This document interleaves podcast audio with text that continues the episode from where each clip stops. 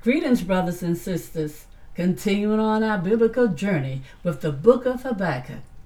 It's the 35th book in the Old Testament and the 35th of the 39 books in the Old Testament.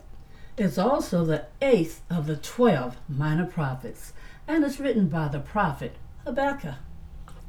Habakkuk ministered during the final days before the nation of Judah was conquered by the Babylonians.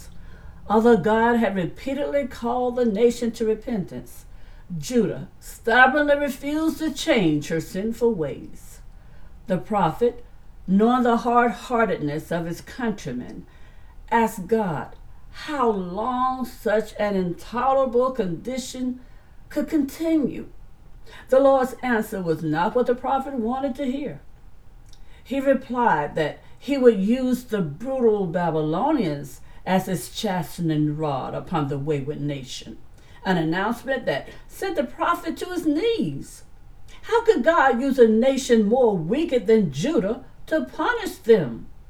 God answered that in his time, he would also punish the Babylonians. Habakkuk did not entirely understand God's plan, but he acknowledged that the righteous in any generation must live by faith. 2nd chapter and the 4th verse. He will leave the situation in God's holy hands. Habakkuk concluded his book by praising God's wisdom, even though he did not fully grasp God's mysterious ways.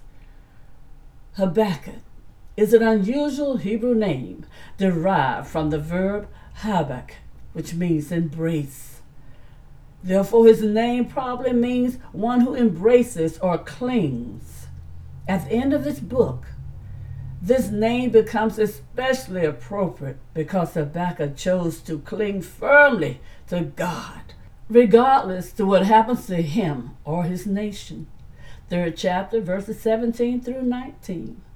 Brothers and sisters, in reading the book of Habakkuk, you learn that God rules over the whole earth and uses whomever he chooses for his purpose.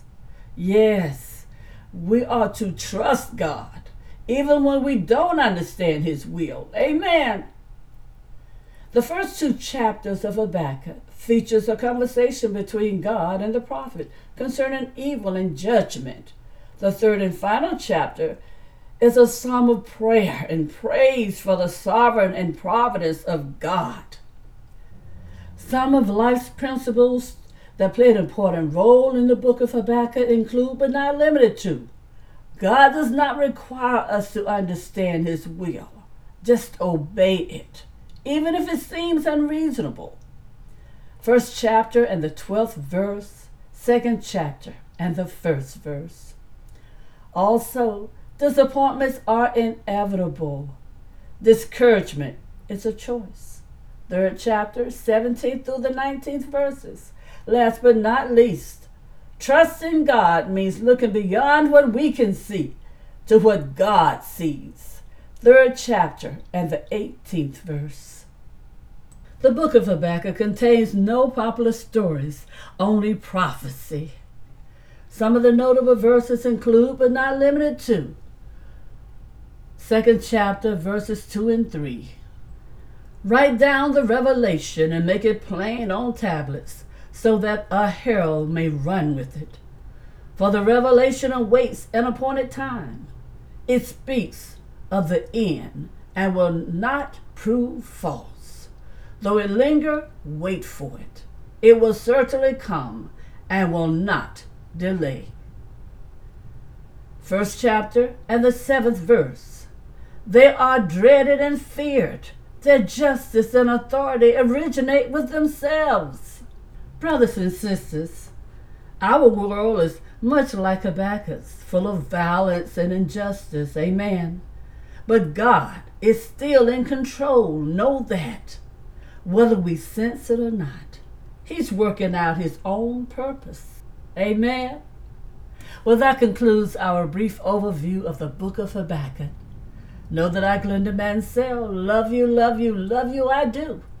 But know that there's no greater love than the love of God.